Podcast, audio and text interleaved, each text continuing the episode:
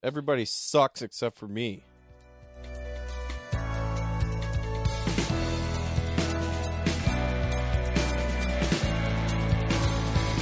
Coming to you live from the Kosher Studios in Woodridge, Illinois. This is Behind the Destruction, the Demolition Derby podcast. And now, your hosts, Chris Neumer and Steve Gursky Jr. Welcome to Behind the Destruction.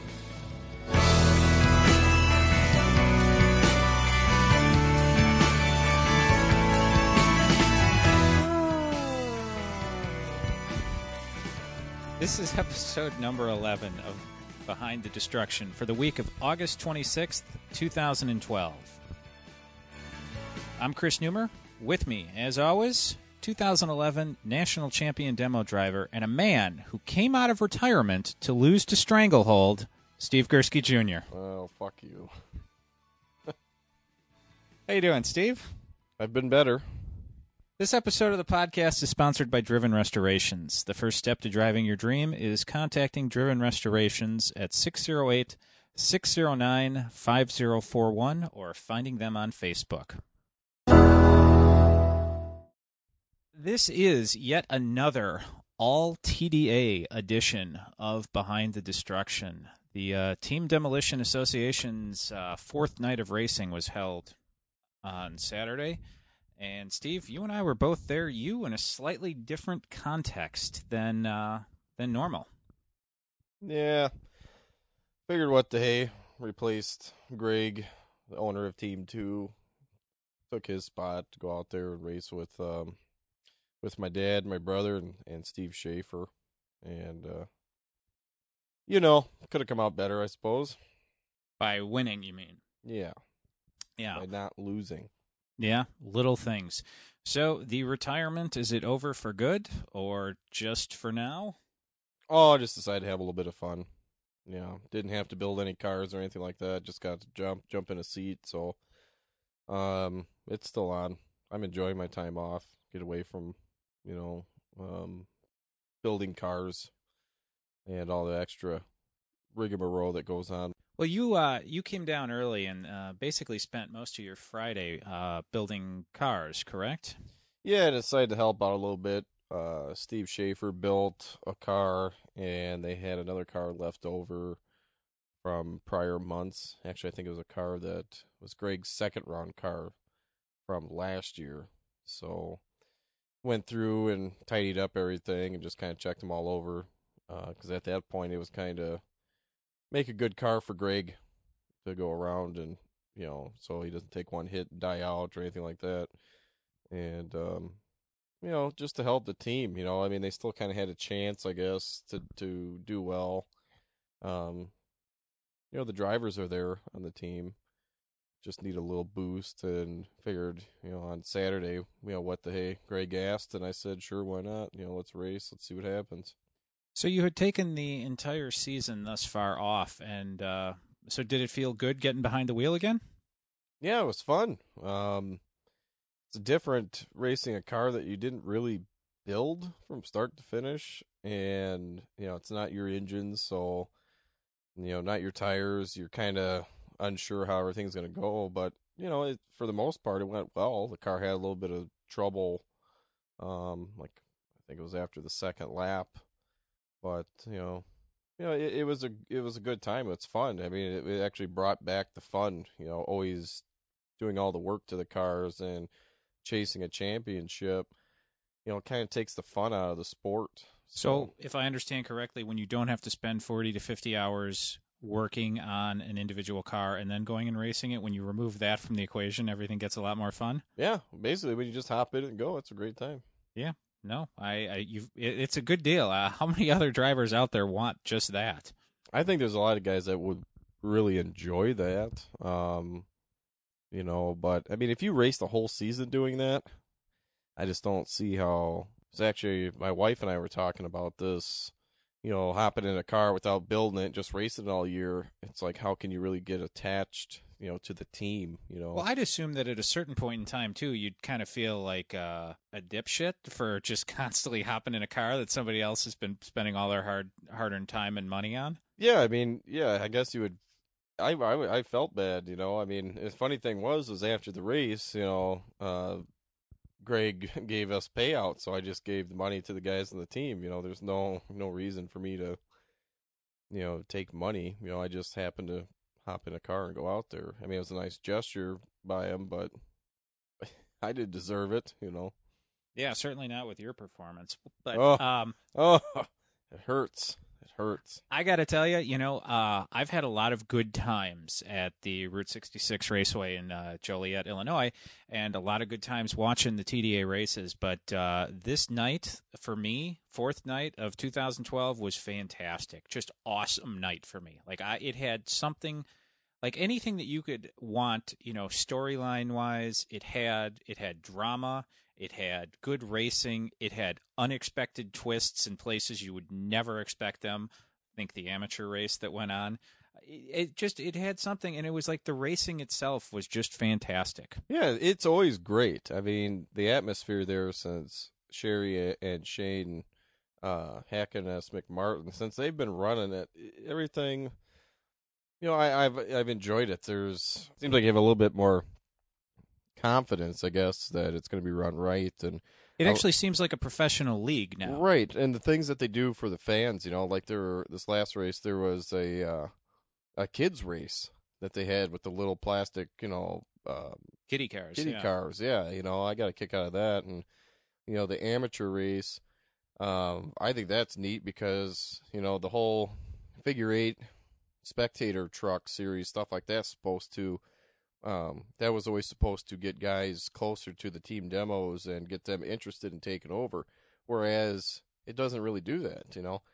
But the amateur race, they got to go out there and, and race an actual team demo race, and you know they're going to get the itch. So I mean, you could pull some guys from that now who are going to decide to you know to sink some money into it and find a spot onto a team because you know the amateur race didn't look that amateurish. There was No, some it good did hits not. out there. And uh, you know, it it had me thinking, where the hell was this when uh, Phil Matlock and Smash Bash and Crash were around? Oh wow. They- You know, they could have probably called Phil and his guys back and, and just did, you know, three teams out there. You know, because you would have known Phil's cars because they would have been lined up at the starting line. Right. But no, it, overall it was a good night. I mean, the first round matchups were were great. Yeah, I think the race of the first round was, and possibly of the year, was the Orange Crush uh, Junkyard Dogs race, and I'll tell you why. Because it was the two power teams. Like these teams have access to clean cars. They've got great owners. They've got great equipment, and they went out there Great drivers. great drivers and they went out there and it was like it was apparent i mean it's like you just looked at this and you're like oh this is the difference between like college basketball and the nba and uh, it's just like you saw it and it's like wow everything was louder.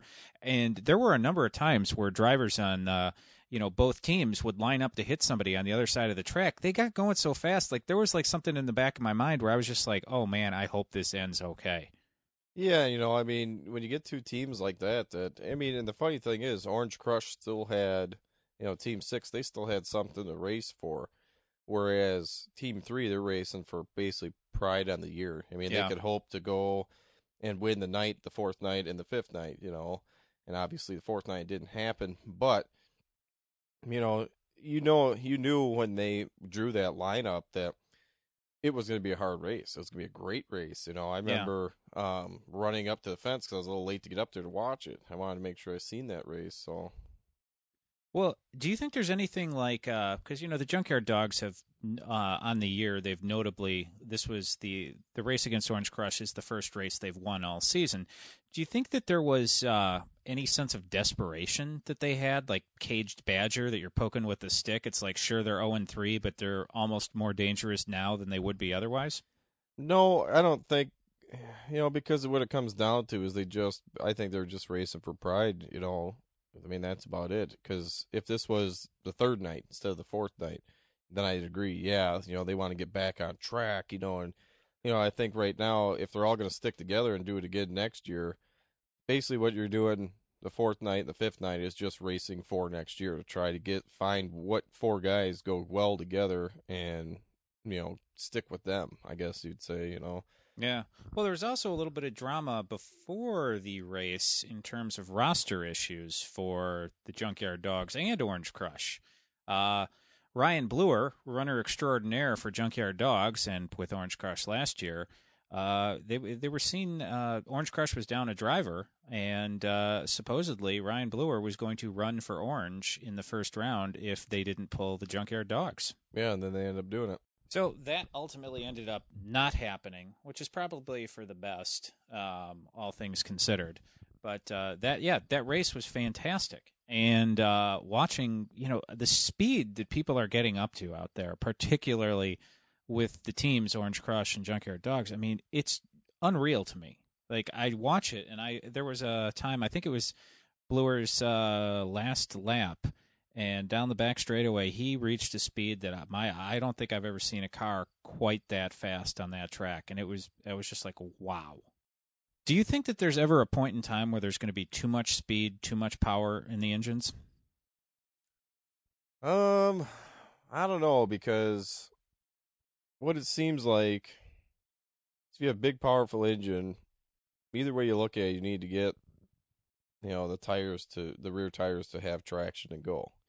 Um, sometimes you can have a big engine and not it doesn't really do much. It just revs higher and you're spitting more mud, but you're not going any faster. Orange Crush seems to have found a way to get all their traction to their tires.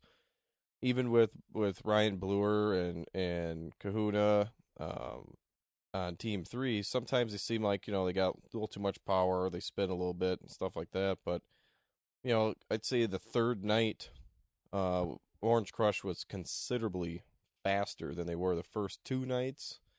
And then going up against Team 3, I thought it was a fast race. Orange didn't look as fast, but then again, they were going against Team 3. Yeah, there was so a. They, they actually kind of looked, I guess, equally fast. There was a race uh, third night where Orange Crush faced full throttle, and Johnny Ryan accelerated out of nothing to just yeah, he was like shot out of a cannon. I think uh, he just obliterated Jay Van Allen against the wall. It was really like a, seeing a car accelerate that quickly was just a little bit shocking. Yeah, yeah, he had great speed on that, and, for Jay Van Allen's defense, I did talk to him. He said that that car was probably he shouldn't have raced it. It was pretty pretty rusty. It was yeah. like a last resort kind of car, you know. Um, yeah, but even Jay even Jay said, "Oh heck, I figure I could skate him coming up because you know he was Johnny was kind of down the bank." I turn one tire. And he's like, oh, I figure I'll throw on my side. It'll be a dink shot. You know, I'll keep going. He goes, when I seen him accelerate, he's like, I knew I was in trouble right away. Yeah. That that's the swim faster moment right there. Yeah.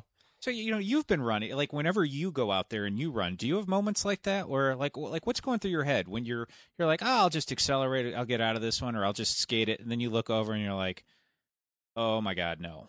Well, it's never an oh my god. Usually, what it is is when you're running laps, especially this the in 2011 running laps, it was you're gonna get gonna get hit, so just keep going fast and let them you know hit you in the side and keep on going. So it was more of a oh my god they didn't get me, you know when they missed you because you're expecting it, you even brace for it, and it's like okay I out accelerated him or he took a bad angle and hit the wall, you know. It's one of those things, but you're I I guess for me I always expect to get hit.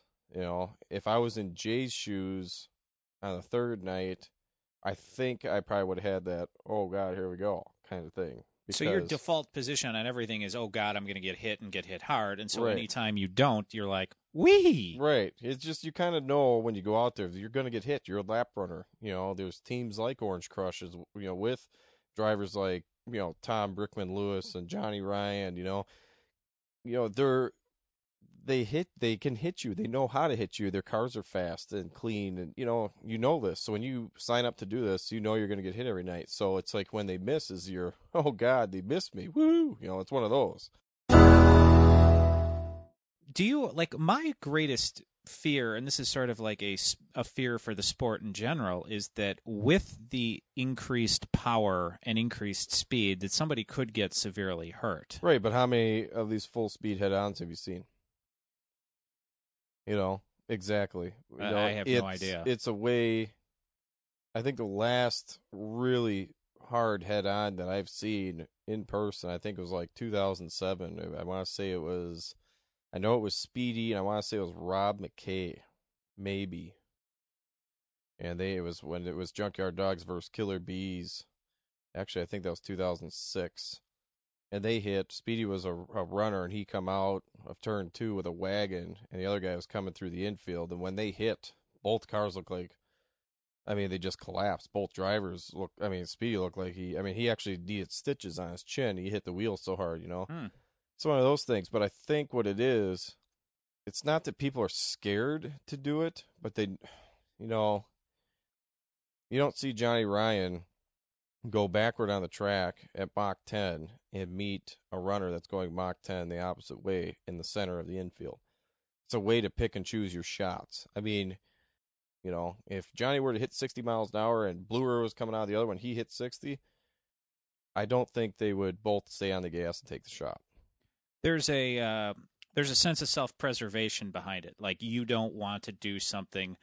You almost like you have an internal clock that tells you, wait, this is safe, or wait, that is really not safe. Right, because I mean, even you know, at that speed, both cars at that speed, both of them wearing harnesses, I still think it's trouble. Well, I Yeah. mean, I get the feeling that you you get, you know, but I just think that the guys are smarter than that. You know, I mean, Johnny will reposition and try to get him where he's coming out of a corner. You know, that's how drivers would, you know, as a crusher, you would think that's how they would do it. You know, you want momentum, you don't want them to match your momentum or have more momentum than you. You know, Yeah. there comes the physics. You know, if he's going faster, you take his weight times his speed to you, you're going to take more damage theoretically. Now, one of the things that I've noticed this year about the uh, r- uh, lap runners in the TDA is that they seem to be slower than usual. Now, Ryan Bluer and uh, Garrett Big Kahuna Vanderbilt on Junkyard Dogs, they've got a lot of speed. Ron Tarakowski, speed demon, just unreal speed. But the rest of the league seems to uh, be slower. Like, you know, you take a look at fourth night, like uh, uh, Matt Opie Pierce on Mean Green Machine. Yeah, but see, but Matt's always been, he's never been a speed guy. No, but I'm saying it seems like that is becoming I don't want to say the norm, but it's like it seems like you don't need to have that insanely fast runner to do well. Like you take a look at Reckoning.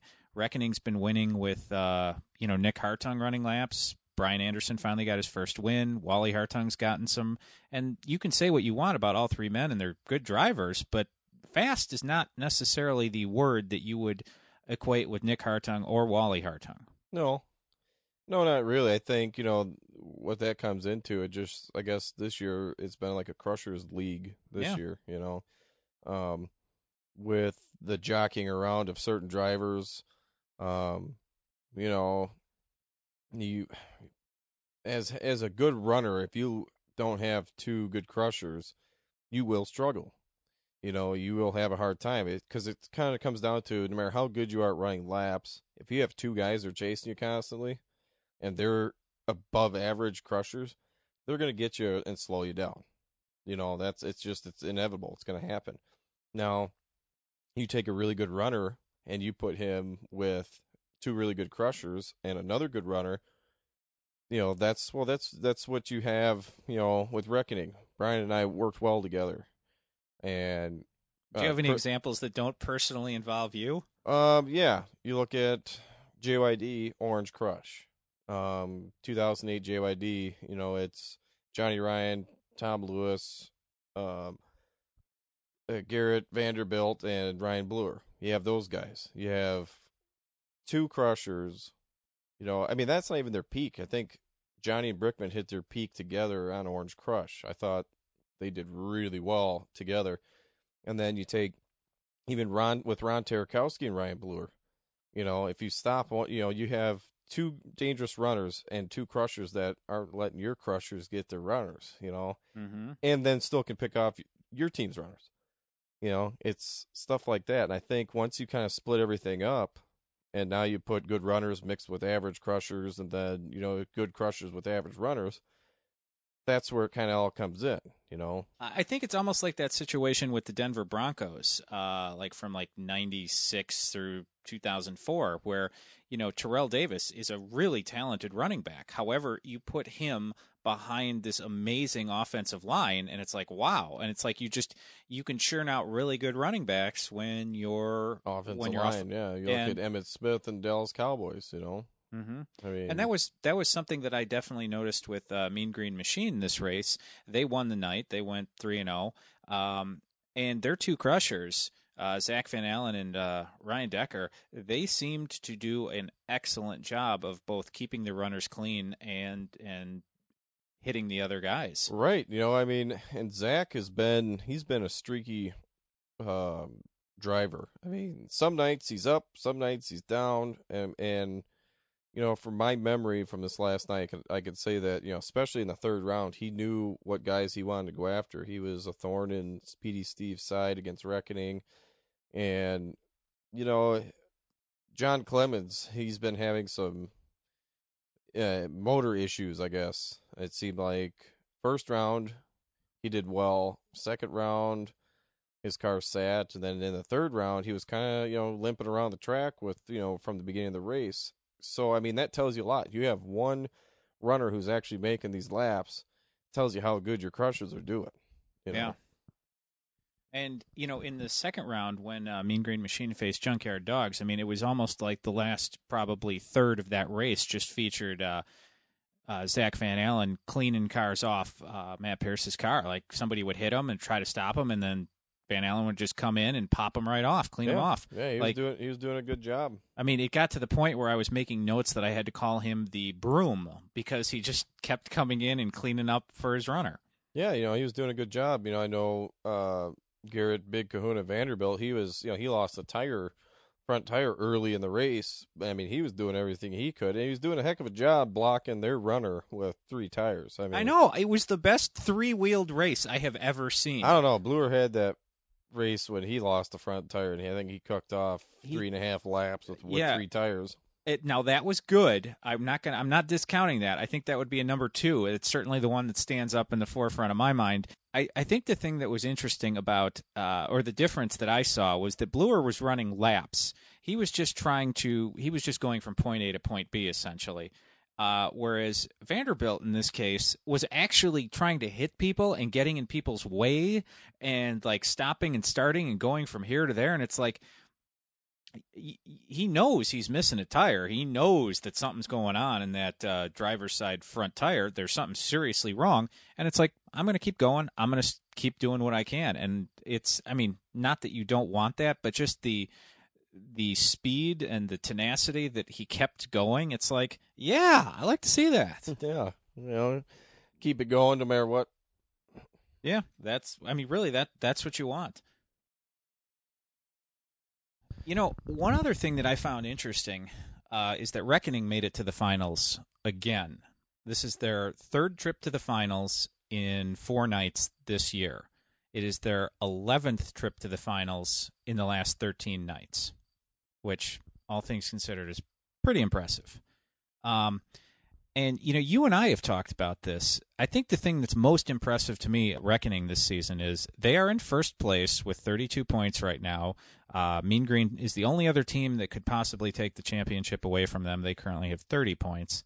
Uh, but the thing is that Reckoning doesn't appear to be that great of a team. Um, by which I mean they have talented drivers, yes, but when you watch them race, there's there's never anything where you go, oh my god, that guy's a speed demon like Ryan Bluer. Oh my god, those that guy is a power crusher like Johnny Ryan, or oh my god, did you see the hit that that guy took like with Ryan Decker? But they just keep on winning. Right. I mean, you know, the first two nights, you know, Speedy, he was the guy, Speedy Steve. He was the guy that carried him through on the first two nights. Third night, he was a little bit off. You know, fourth night he got back on it. You know, Brian ran some really fast laps. Mhm. Um, that was second round uh, against, um, I guess you would say Stranglehold. Stranglehold had some cars from Yeah, I think Seek and Destroy was racing for Stranglehold. Yeah. So, but you know, they they'll flash. You know, Brian and Speedy will flash it. You know, um, they're winning and they're It- winning ugly, and, and it doesn't matter. I mean, to a fan standpoint, they might be like, "Oh, here go, here comes another ugly race." But uh, you know, I can honestly say to for Wally, Nick, Speedy, and Brian is it's a W. We'll Yeah. take it. You know. No, and at a certain point in time, I think that just being able to consistently win becomes a skill in and of itself. Right. And uh, I mean, it's more or less they're kind of like the changeup in baseball. yeah, You know, it's a little bit off off beat. You know, you might have Wally crushing. You know, and you know he's not a power crusher. You might have him have him running. He's not the fastest, but it gets the job done. You know, Nick Nick will flash. Um, you know, Nick Hartung will flash as you know he could be the next premier crusher, and then he'll have a bad race, or halfway through a race he's not doing well, then he picks it up. You know, or halfway through the race, then he starts running laps, and you're like, wait, what? What is what is Yep. the potential Yeah. premier crusher doing now? Right. Yeah. Well, it, you know, it's just one of those things where they're also been this year. They've been in the right place, at the right time.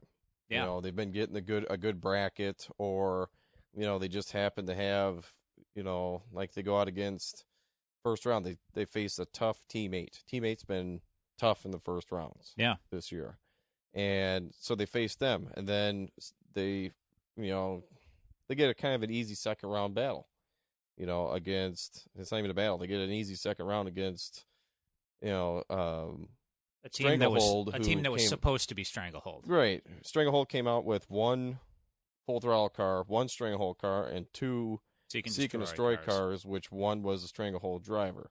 Yes. And right off the bat, one car stays on the line, so it's three versus four.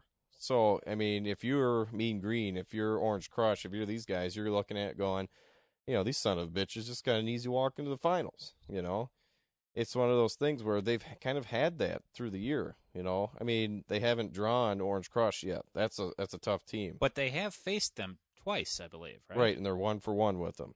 One and one. So, but yeah. a first round race, you know, I think, yeah, I think with Orange Crush, to me, it always seems like their first round, their third round, is where they really shine. It's like once they get into that final, they're tough to beat, and when when you draw them first of the night, they're tough to beat. yeah. I don't know with Reckoning. What what it always says when you have an easy round, when not not an easy round, but your bracket. When your bracket's easy, okay. Um, people say, "Oh, you had an easy route to the finals." You know, I just said that they had an easy route to the finals. But that other side of the bracket is now the tough side. Okay, if Reckoning has you know the easy, the the other side is hard. So you face the team that made it through the hard side of the bracket. Okay.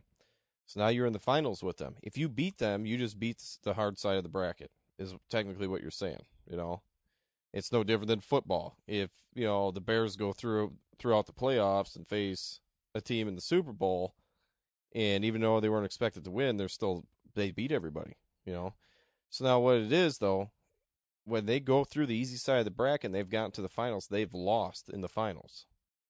So you look at them facing, you know, easy brackets into, you know, going up against the hard bracket, and it's the third and fourth night.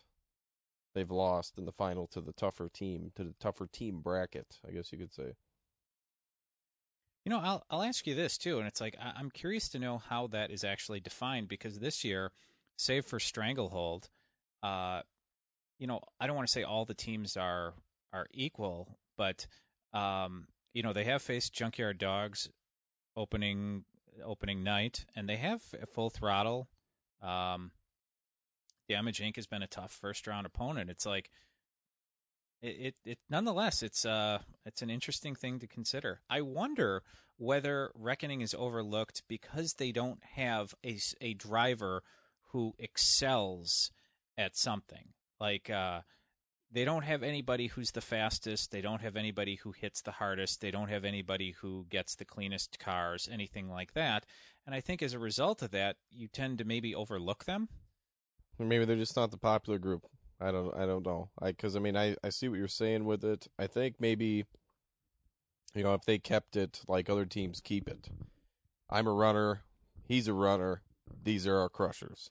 But they don't. You know, at any round, for some reason, they always switch, and one guy's running, one guy's crushing, one guy should be running when he's crushing, and, and at the end of it, the smoke clears and they win. Yeah. So you know, Maybe they're the knuckleballer. Maybe Forget the changeup. Maybe this is the knuckleball. Yeah, I, I just they're winning ugly. You know, But that's it. They're Well, winning. But then you look at it too. You look at Mean Green.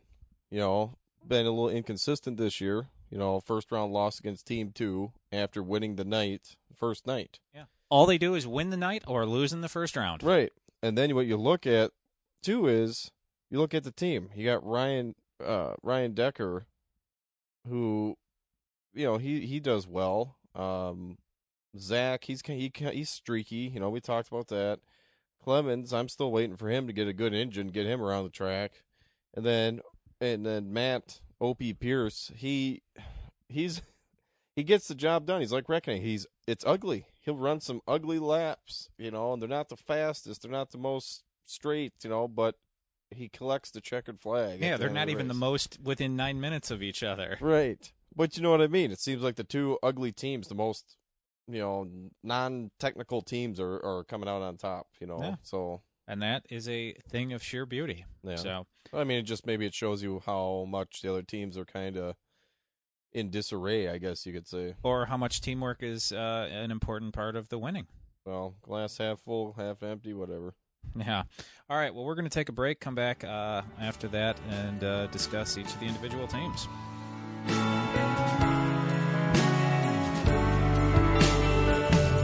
Driven Restorations, a family owned and operated full service auto restoration shop, which is located in Randolph, Wisconsin.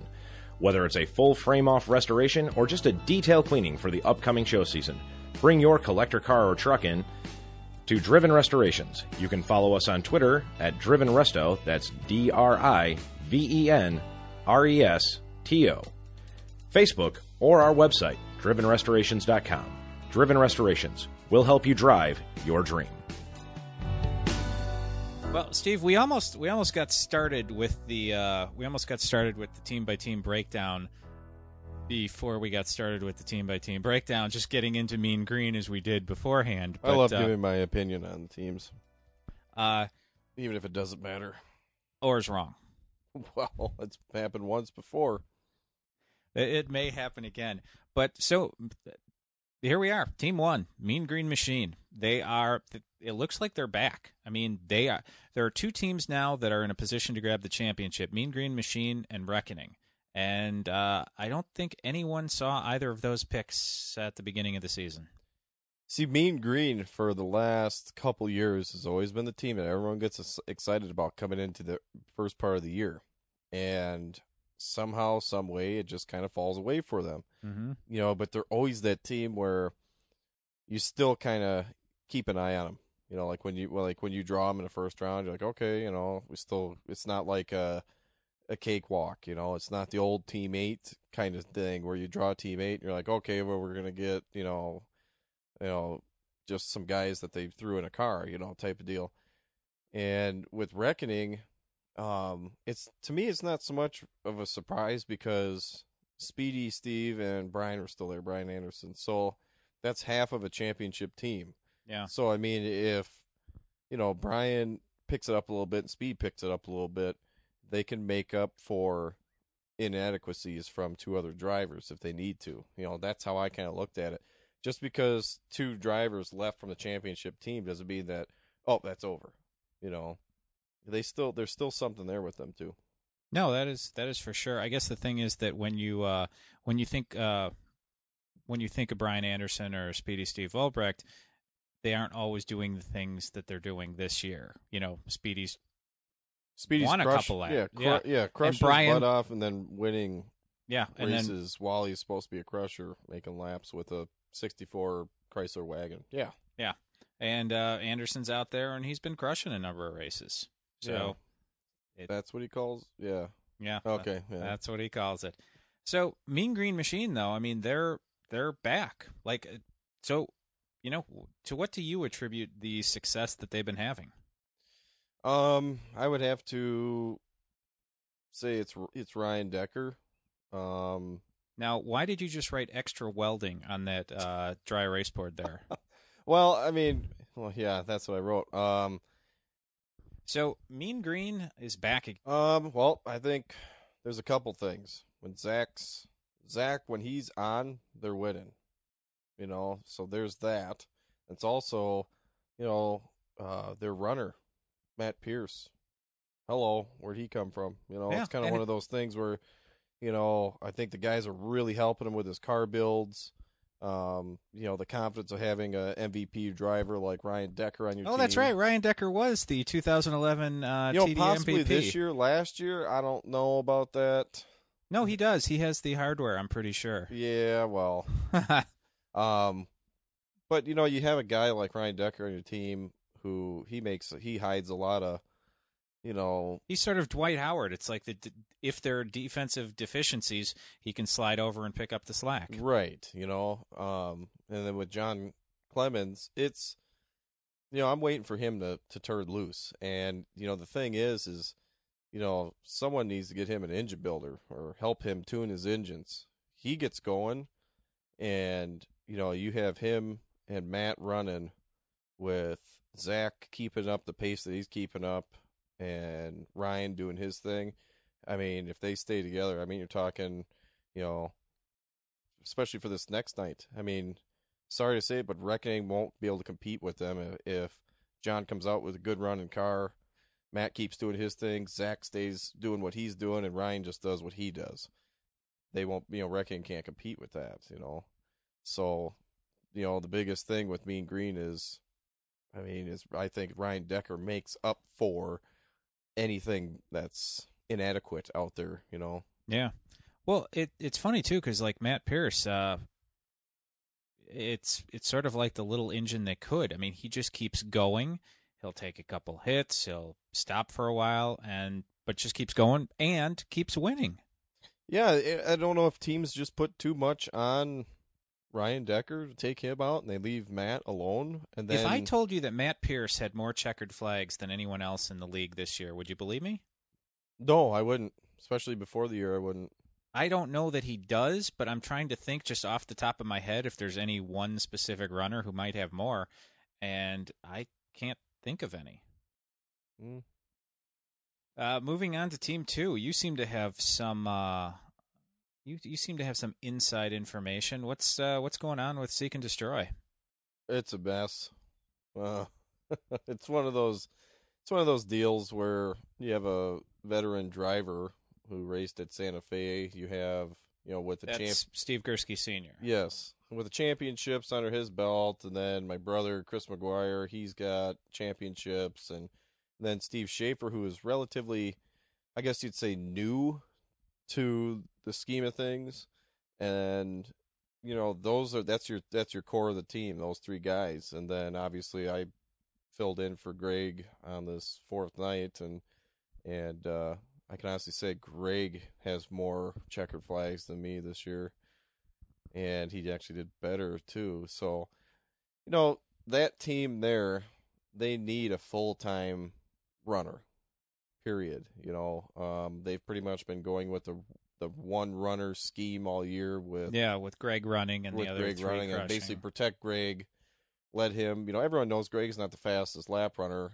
You know, he's pretty much the little engine that could. You know, I mean, sometimes his cars, you know, look like they're not doing more than 10 miles an hour, but yet he'll still collect a checker flag. So, you know, their scheme is to run block for him and try to crush anyone else. And, um, you know, this last race night, he just had, you know, a, a mechanical failure, which was a, you know, it's kind of a mistake in the car build. It was actually a steering shaft that fell off one car and then uh, a bad car choice for the next one. So, you know, and then you look at the oldest guy that's racing. Actually, it is. Yeah, actually, my dad, Steve Gursky Sr., is the oldest guy racing. He had a hell of a night against uh, Stranglehold. He did. He did his job. He did very well as a crusher, and just couldn't get out of the first round with them. So So what was going on with your car? Because you kept you came out of a number of turns, would sort of slide into the wall and stop. Well, for me, it, that car was a two door car. I've always had a hard time with getting traction with two door cars. Don't ask me why. I've always just stayed away from them. That was the that was Greg's car. That's what he had set up, and he had his small block stock car engine in it. And you know, it just maybe it was the tire setup. I couldn't steer with the rear end. Don't know. But you know, I just did the Brian Anderson. I bounced off the walls, and then basically the car just started cutting out and you know, I don't know if it was a carburetor issue or, you know, bad fuel. Don't know. but uh, it basically after two laps it had a mind of its own when it wanted to run, when it didn't want to. So Hmm. Uh, which brings us to Team Three, Junkyard Dogs. They have uh, this year they've notably gone 0 and 3 in their first uh, three nights of racing.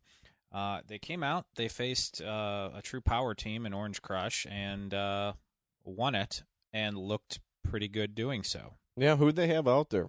it was Ryan Bluer, Joe Snow, Kyle Shear, and Jason Rotako.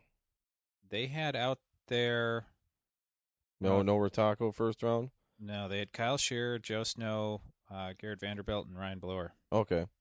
And uh, you know, it was funny because like when I was watching them, like all year long, people have been going, "What are what's wrong with the dogs? What's wrong with the dogs?" And I keep going, I, I don't know. I, I don't. You look well, at you them. know, earlier in- the podcast, I said they had too many. You know, the pick was you picked them, finish second. you picked them to win it, and I said they had too many drivers, and you know, Yeah, too you many said they had good t- drivers. So Too it's- many Indians in the kitchen, I believe, was what you said. yeah, that's what I said. a, a lot of people have asked, you know, what's wrong with the dogs, and I've I've always said I don't think anything is necessarily wrong. I think they've either just lost or had some mechanical issues, and it's like they come out against Orange Crush, a power team. They get their first win on the season, and they look do- good doing so. And it was like one of those wins for me where you look at it and you go, "Well, why the hell haven't you been doing that the whole time?" Yeah, you know, I mean, there's some times where you know they come out for the first round, and you'd see who Mark Ziesmer would pick to go out there, and it would be kind of, a, you know, why? Why not bring out you know your four best drivers every time? You know, I understand you have loyalty to guys who who were on the team the year before, stuff like that, but you know, you know they have, in my opinion, too many drivers. Not enough chefs, was uh, that it? something like that. But it, you know, do I think that that could be the issue? I don't know, but it, you know, just in my opinion, I liked it uh, when I raced with three other guys every single time because then you know that this guy likes to do that, that guy likes to do this, and you know I can count on that they're going to do that every single time. Now, you switch it up so many times, it doesn't help your team chemistry, you know. Yeah, and interestingly, in this race where one of their drivers was supposed to be racing for another team, they came out and raced fine. Right. Yeah, who knows what the hell's going on? I don't know. That's that one. That is what it is. That is So- true words of a demo philosopher. So now, team four. This was my pick for the championship this year. This is the only team that was returning all four of its drivers from the year before.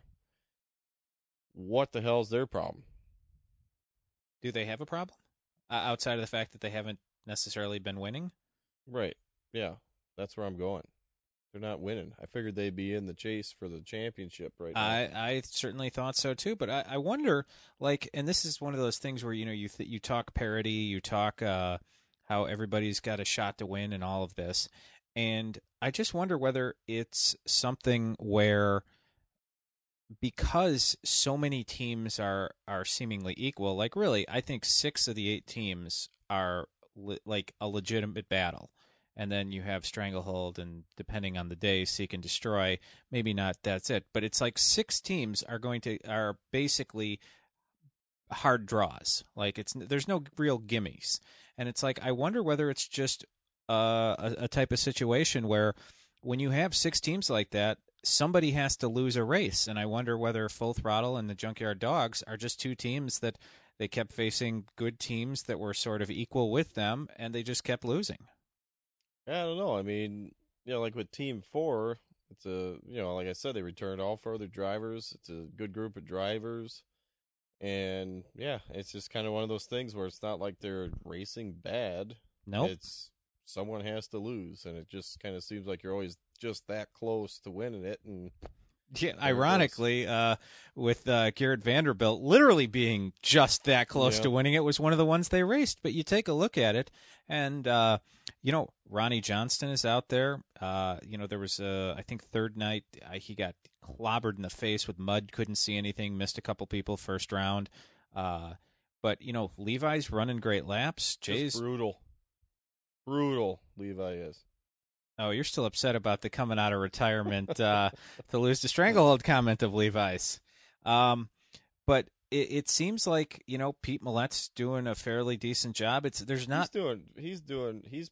I don't know. He's picked it up. I, I like Pete Millette Jr. I like him on Team Four. I do.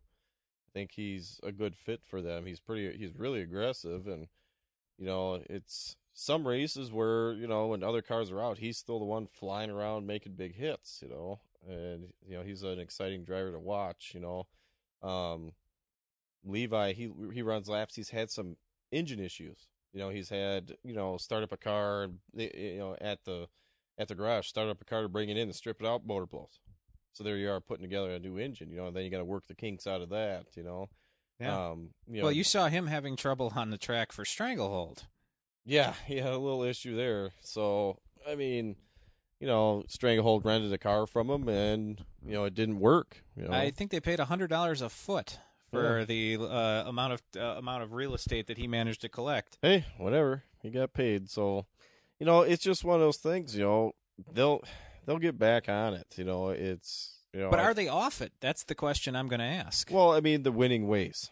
You know, they'll get back to it. I mean, they battled out. You know, last year they had some hard races, and you know they they came through on it, and some they.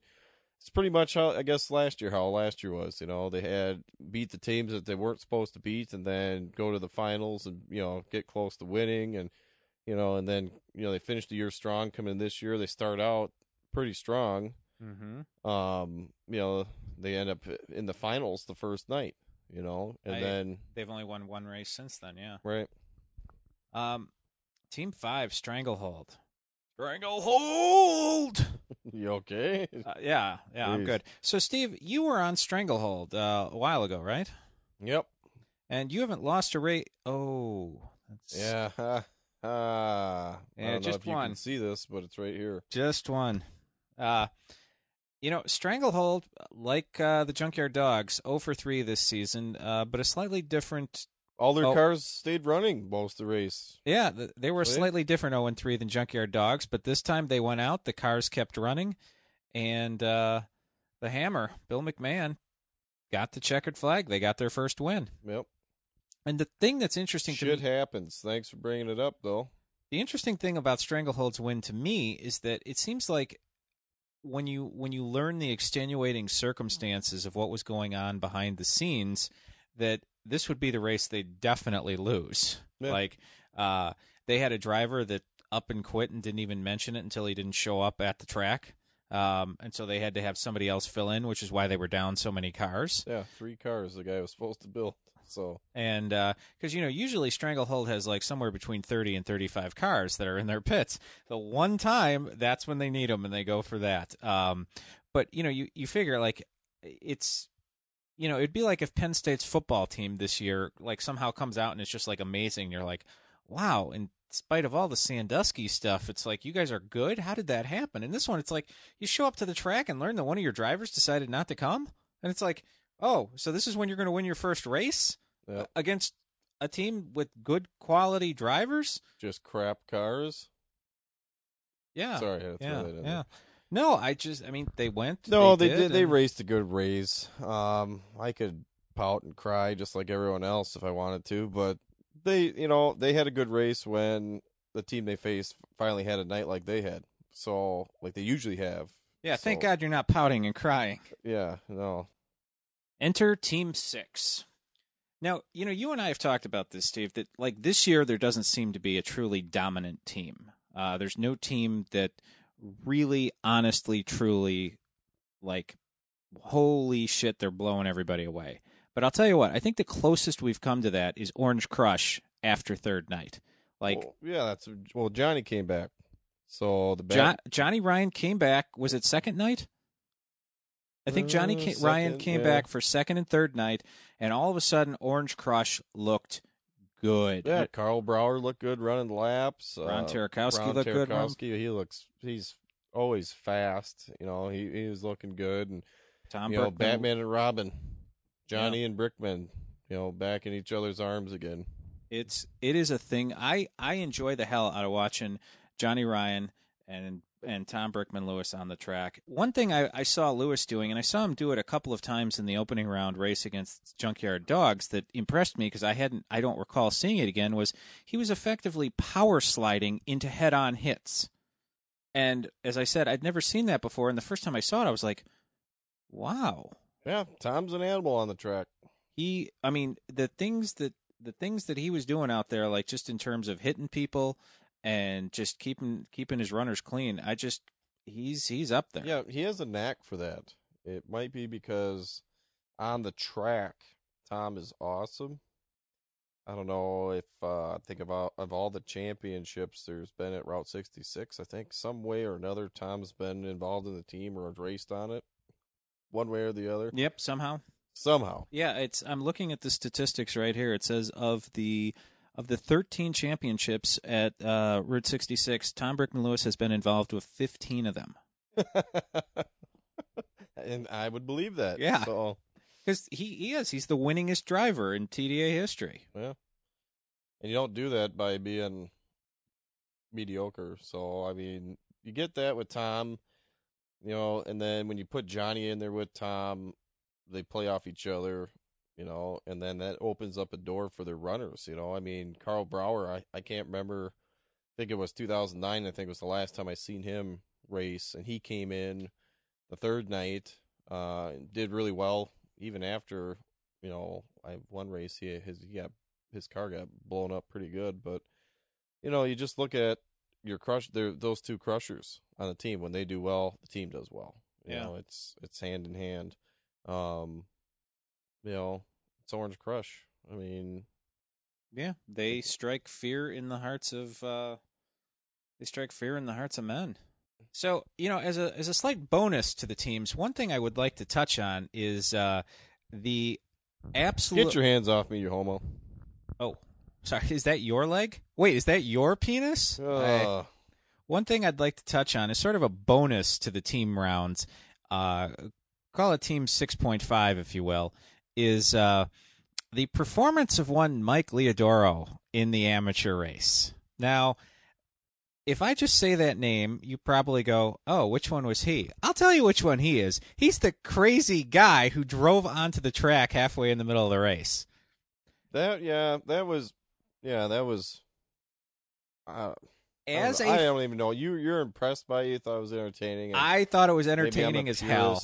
I thought it was cheap, but I don't know. I don't see people got all you know up in arms over it it. was and- it was the loudest the crowd got when the TDA hearse wasn't allowing flames coming out of the stacks.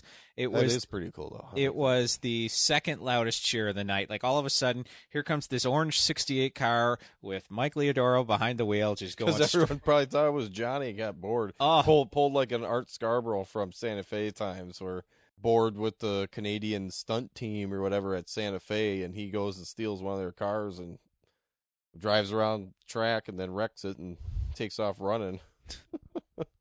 Well, I got to be honest. You know, uh, like when when the '68, because here let, let's set the scene. The amateur race was going on, and probably two three minutes into it, like a bat out of hell, this orange '68 car comes out of the uh, entrance and just goes flies onto the track and just goes right into the trunk of the car that Reckoning set up. And uh, at the time, no one had any idea who was behind the wheel. All they all we knew was it was an orange 68 car. And there was a rumor going around the track that it was Tom Brickman Lewis. He was upset about the inadvertent driver's door that he had gotten and See, I didn't even hear that. that. so- And when I heard that, I thought, "Oh my god, this could be the best moment of demo watching ever." Like it it would be perfect. Like I'm for a fan like you, for a fan. Yes. Now I understand as a like you, yes. as a as a driver, you might be of a slightly different opinion, but as somebody who likes telling stories, I mean, you're going to be talking like I mean, if it were Brickman driving onto the track to disrupt the amateur race, you're going to be talking about that 25 years from now. It would be like like you're doing with Art Scarborough and the uh and the Canadian stunt Right, team. Yep, there you go. And You know, and the thing is too. I mean, you know that who was it? That was Mike. Mike Leodoro. Mike Leodoro. He did really well with that car. I mean, it was super fast. It hit hard. You know, Yeah. he's a rookie. I mean, what the hey? There you go. I, I would actually, you know, Mike Leodoro's uh, nickname is Pancakes, and uh, I I would like to start a petition. I'm going to call it the Free Pancakes petition. I'd like to see a team that's out of the championship hunt give Mike a spot Orange Crush. on the fifth night of go. racing because you know it it it gets a little bit more human when you understand that uh, Leodoro's been wanting to race for like two years. Finally gets the chance in this amateur race, spends a lot of time, energy on this car, gets up to the line, and his shifter breaks. And it's like, well, shit. And so his friend and uh, a guy he's been helping for a number of years, Johnny Ryan, brings up one of his cars that he's not using, and that's what Mike hops in and speeds out onto the track. It's sort of like, you know, you hear that and you're like, I get it. I get it. Yep, you, I get it. Johnny was being a good guy to a guy that helps him. That's fine, but it broke the rules and people got upset. And Yeah. No, I mean, I know, get it that was too. entertaining a little bit. You know, it was. I don't know. It was neat. I still thought the amateur race was pretty entertaining too. Amateur race was pretty entertaining. I'd You like to see a couple of those guys uh, next year. But uh, yeah, so I'd like to I'd like to see somebody free pancakes, put them on their put them on uh their first round race squad for fifth night. I'd I like to see either that. Johnny or Brickman. I mean, first round, seventies round, throw him in a seventies car. I mean, he did. I mean, he handled himself out there for the, you know, Ten and a half seconds. that he was out there. I mean, Yeah. you know, and you know, seeing that, seeing him do that, made me think that that could be a new way. Put bring three cars out on the track and leave two in the dry part, Yeah. and after two laps, allow these two cars just to run right out there and go balls out. Or e- or even do one of those things that you do when you're playing pickup football as a kid, where you get one blitz every three downs. There like you go. maybe you get to have one, like almost like a tag team thing. One car drives on, one car drives off. I mean, the possibilities are endless, and it's oh, all the TDA is going to need five thousand cars for the year now. Oh, and it's all thanks to pancakes. Who would have thought? That brings us up to Team 7, Reckoning, your old team. Yep. And we covered a lot of material on them earlier. They are in the lead for the championship hunt. Uh, Driving ugly, winning ugly. does anything else really need to be said? Nope. Nope. That's it. Good job, guys. Yep. I would like to say this actually uh, that I think Brian Anderson, when he was, Brian's been doing turns this year in a very interesting, almost out of control fashion. But he finally seemed to harness it in the second round race. He actually, and I, again, this is another thing I don't recall ever seeing. When he was sliding around the, the turns, he actually got his car like perpendicular to the like he was actually going sideways directly sideways Yeah, I even yeah, I even mentioned that to him that you know I give him a lot of shit about making going one race without hitting the wall. You know, run a clean race, go fast, don't hit the wall, don't hit the tires. You know, yeah and he almost pulled it off. almost Almost. I mean, the weird thing is when Brian power slides a corner, he doesn't get a little bit of the car out, you know, and the and the rear end sliding. No, Brian comes in and, and before he even crosses the first tire of the corner, his car is sideways. He's, Yeah. he's drifting. Not even drifting. He's like, it doesn't look possible. no this is And like he- fast getting- and furious yeah, shit you know, I mean, it's finally Brian's doing it. Brian's doing it, and then he hits turn four tire.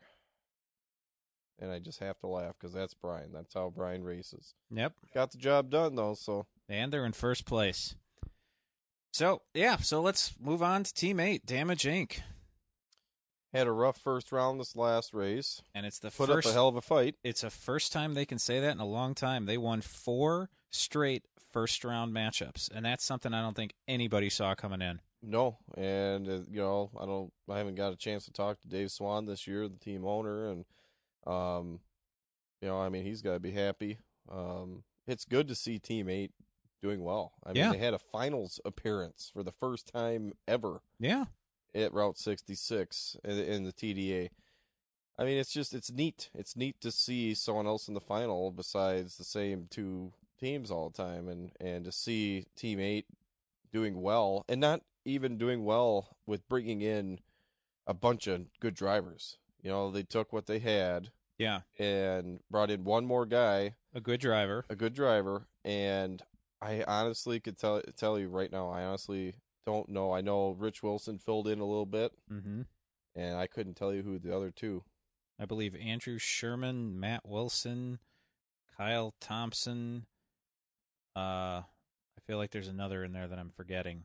Yeah, They've had a, a little bit of a rotating cast on there. Besides Dave, besides besides Dave Swan and uh, Pete Ryan, uh, I think maybe Kyle Thompson's raced a number of them. It's that yeah, fourth I think so spot. because he, yeah, I think he's raced. Yeah, that one sounds familiar. So that fourth guy has been kind of rotating in and out, but and he's doing well. I mean, Yeah.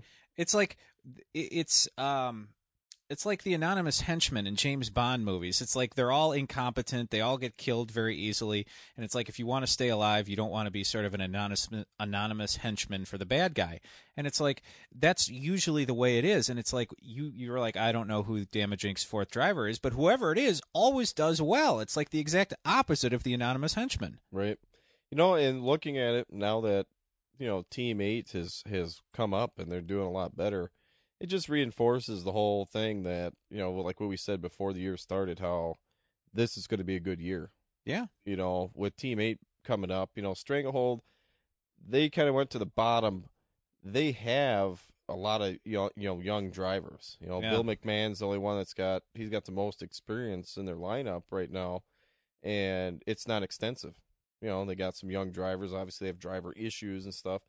Um, but you look at it this is in my opinion, this is probably the best year of racing overall. I mean, you know, it's it's not that everyone's equaled out, but it's just great races. You Yeah. know, it's powerful races. It's good hits. You know, everything's good.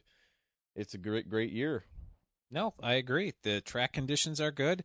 And it also probably should be said that the officiating issues that there were third night did not appear to be present in any way fourth no, I can night. honestly say in my race, um, I had to use the board, and, when I raced for Team Two, I had to use the board. It was correct each time. So I mean, that's awesome. The scoreboard's right. Um, the officials, what I from what I witnessed, anytime there was any kind of of a fire or any kind of hard hit, they were right there on the guy, making sure everything was okay. The show went smoothly. Um, even with a with with your figure eight races and truck races and little kid race and amateur race, everything went like clockwork. You know, it's Yeah. it's it's you, that can't be said for you know past. You know, if you threw No. that much to it in the past, it'd be really not good. No, it it it's it's on the it's on the rise, and as you said, yeah, good night of racing, and uh, I don't know what else I could have asked for. I mean, it was great to watch. Well, Steve, thus brings to close yet another podcast. We'll be back next week, and for Heather in the pit booth, we hope this has been enough race talk for you this week. Thanks, Heather.